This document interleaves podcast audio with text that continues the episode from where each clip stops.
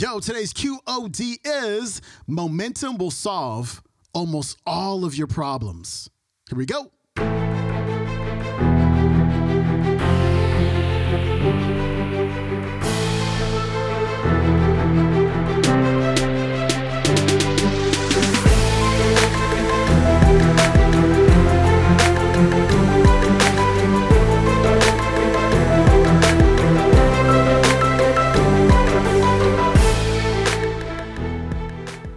Back to the Quote of the Day Show. I'm your host, Sean Croxton of SeanCroxton.com. We've got leadership expert and author, Mr. John C. Maxwell, on the show. And today, John's going to talk about the power of momentum, the law of momentum, and how you can create more momentum in your life, in your business, and in your organization.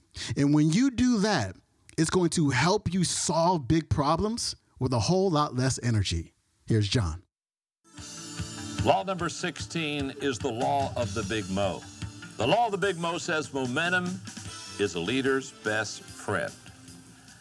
I have found this to be very true. In fact, with momentum, here's what I have found with momentum, you can solve problems so much easier than if you don't have momentum.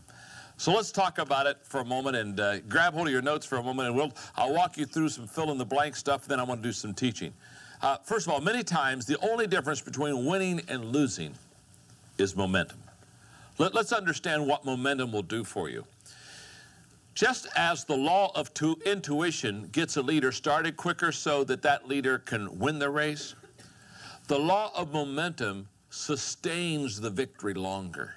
Momentum allows you to, to be successful for a longer period of time. An expression they use in the sports world, and you've all heard it, is when a team has, got momentum, the, the, the, the sportscasters will say something about like they're playing over their heads.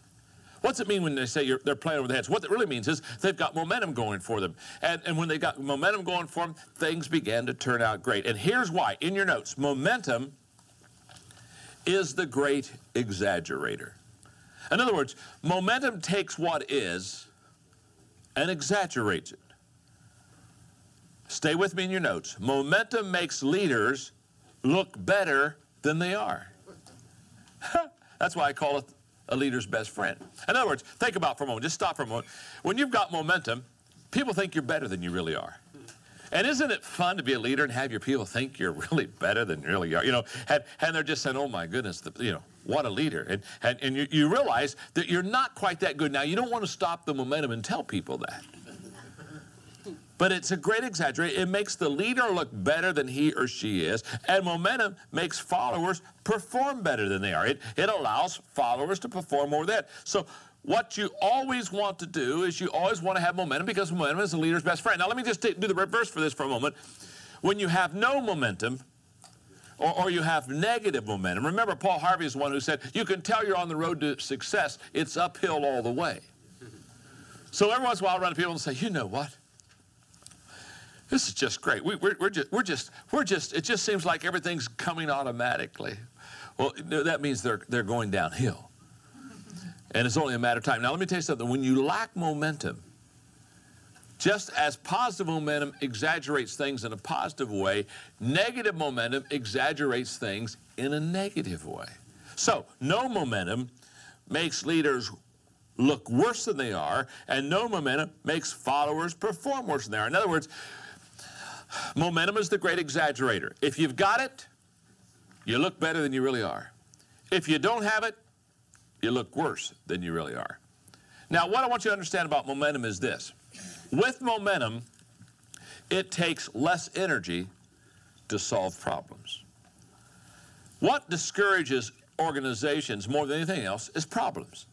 What discourages people more than anything else is problems. And so what happens is that when problems begin to bog you down, it seems like momentum begins to ebb. Now, the reason for that is, is the fact that the problem becomes bigger than the momentum instead of the momentum becoming bigger than the problem. So let, let me explain to you the difference. Here's the difference. What I have found in teaching leadership is this managers deal mostly with problems. That's just the nature of who management is. They deal a lot with problems, and nothing wrong with that because you got to deal with problems. where management deals with problems and, and works on problems, what I found is leaders, they work on momentum. Leaders know that if they can create momentum, many of the problems they have in their organization will be solved. Let, let, let me explain to you what I mean. Here we go. A train, a train going down the track 55 miles an hour. I mean, that train, okay, that train's just come. A train going down the track 55 miles an hour can crash through a five foot thick concrete wall, steel reinforced. I mean, reinforced. It'll crash through that concrete wall and just keep on going. Why? Because it has momentum. It's moving down the tracks. A five foot thick concrete wall, steel reinforced, can't stop that train because it has momentum. That same train stopped dead on the track without any momentum at all. You can put a one inch block in front of the driving wheels, and that same train that could crash through a five foot thick concrete wall, still reinforced, that same train with a one inch block in front of its driving wheels cannot even get started. This is a huge example of momentum. It works the same in companies. If you've got momentum in your company, you know what you can be doing if you've got momentum? You can smash through a five foot thick concrete wall, steel reinforced problem, and keep on going. If you don't have momentum in your company, you know what happens? I can promise you, if you don't have momentum in your company, there could be a one inch problem and you can't even get started. That's why I tell people all the time your problem is not your problem. In fact, the problem is people think the problem is the problem. And the problem is not a problem, but because you think the problem is the problem, you work on a problem that's not a problem, and the problem wasn't a problem, now becomes a problem, not because it was a problem, but the problem is you didn't know the problem wasn't a problem, so the problem that was a problem has become a problem because you didn't know the problem wasn't a problem. So now you have a problem that wasn't a problem that is now your problem because you didn't know the problem wasn't the problem.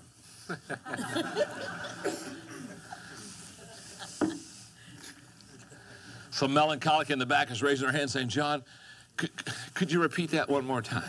I, I didn't quite get all of it. I didn't get it. Now, here's what I'm saying very simple. You can either spend your life working on problems, or you can spend your life creating momentum. If you're going to be a leader, you're going to create momentum, I guarantee you. You're going to create momentum because you know that momentum will solve almost all of your problems. Here's the way this works momentum will solve your problems, but if you deal with problems, you'll never get momentum.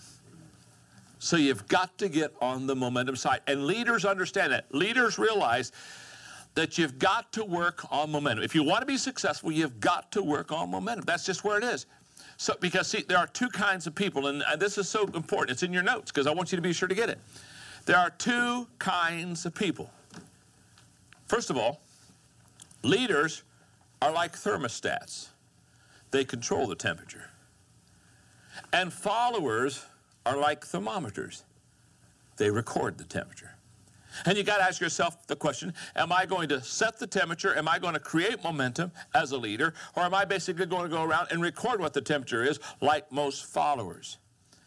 And this is a very important issue. So, what I want to do is I want to talk to you about if momentum is so important because it helps solve most of the problems in the organization, how do I, as a leader, create momentum for my company? How do I create it for my department? How do I create it for my organization? How do you move the big mo? In the Laws of Teamwork book, one of the 17 laws of teamwork that I write about is the law of the big mo. I talk about morale. I talk about high morale. And you know what I say about high morale? When you're winning, nothing hurts. Isn't that the truth? Boy, you see a team winning. You don't see a team walking slowly off the football field. Oh, it was a rough game. No, no, they're jumping up and down. They're excited. You know why? Because they got the big mo. They've got momentum. When you're winning, nothing hurts. Can I tell you something? When you don't have momentum, it works like this. When you're losing, everything hurts. Isn't that the truth? So, how do you move the big mo? How do you get it going? Number one, understand its value. Understand the value of momentum. As a leader, you've got to understand, and, and the best way I can explain it, if you'll let me use a sports analogy again, what happens to coaches? Well, let's say, for example, I'm coaching and my team is losing, and all of a sudden we've lost momentum, and the other team is pouring up, uh, just count, just just pouring on the points. Okay, what what what do teams that are losing momentum? What's the coach do when the team starts losing momentum? Calls timeout. Now, why did the coach call timeout? Very simple. They realized that momentum is getting away from them. I wish every leader would understand what a coach understands. When you're losing momentum in your organization, call timeout. It's time to huddle. It's time to talk about the issues. Don't put your head in the sand and act like it's not happening. Say, look, we're not doing well. Let's talk about it. Let's turn this around. Let's get the big mo going for us. So, number one, understand its value. Number two, figure out what the motivating factors are in your organization. Just figure them out. There are certain things in your organization that motivate your people. You say, as a leader, I don't know what they are. It's very simple. Ask your group. Get to your team. If this is, again, if this is my leadership team, I'm going to go down. I'm going to say, okay, let me ask you a question. What motivates you? What really gets you excited? What, what gives you energy? They're going to tell you. They'll tell you what motivates them. They'll tell you, they'll tell you what momentum they need in their life to go forward. So figure out the motivating factors. Number three, remove the demotivating factors in your organization. Now, we just did the opposite. You're feeding in the motivating factors, the demote. For example, I may be talking to my team. Hey, my, what's your name? John. John, I may be talking to my team, and I say, okay, John, let me ask you a question, John. Um, what demotivates you? And John may say, you know what? In our company, it takes too long for me to get an answer. Man, you know, three weeks ago I want to know about something. I'm still waiting on the answer. All the bureaucracy and all the stuff, all the paperwork. I hate that stuff. And so I said, okay, John, one of your demotivating factors, obviously, is bureaucracy and too much paperwork. So what do I do as a leader? I say, okay, let's see how we can give you direct lines so you can get your answers. Okay, what I'm saying is leaders instill motivating factors to get the momentum going, and they remove demotivating factors. Number four, schedule times for direction and celebration. In other words, when you win, have a party. And when you have the party, always give them direction for the next step. One of the greatest mistakes I find in celebrating is too many organizations celebrate and it's just an end in itself. When you have a party over a victory, at the end of that party, say, you know what? Let me share with you where we want to go next. Always give direction at your celebration times. Always say, this is our next level. This is where we're going to go. Because the people already, they already have momentum. They feel they can win. They feel successful. They feel good about themselves. They've got a victory under the belt. That's the time to give them the next challenge. Number five, recognize and honor people who move the ball forward. Very simply put, find the people who move the ball forward, give them the credit, recognize them, get them up in front of the people. Very important. And by the way, if they're not moving the ball forward, don't applaud. It amazes me in so many organizations how we affirm people that aren't doing a good job. You've never seen a coach when a ball player fumbled stand on the sidelines and clap and say, "That a way to go." No, no, no, no. No. So you recognize and affirm those who are doing the job. And number 6, practice what I call character leadership. And I would define character leadership this way. Character leadership is when I lead with enthusiasm and hope, and the future doesn't seem very bright. In other words, the average person, when things don't look good, they sag. Leaders, they suck it up and move forward and get positive, and they lead whether they feel good or not. Quit waiting to feel good to lead. Quit waiting for your first victory. If you've had a loss, put it behind you. Keep going. Have character leadership. Understand that as you go, so will the team go. All right, that was John C. Maxwell. His website is johnmaxwell.com. You can watch today's talk on YouTube. It is called The Law of Big Mo 21 Irrefutable Laws of Leadership. All right, my friend, that is it for me. I will see you tomorrow. I'm out. Peace.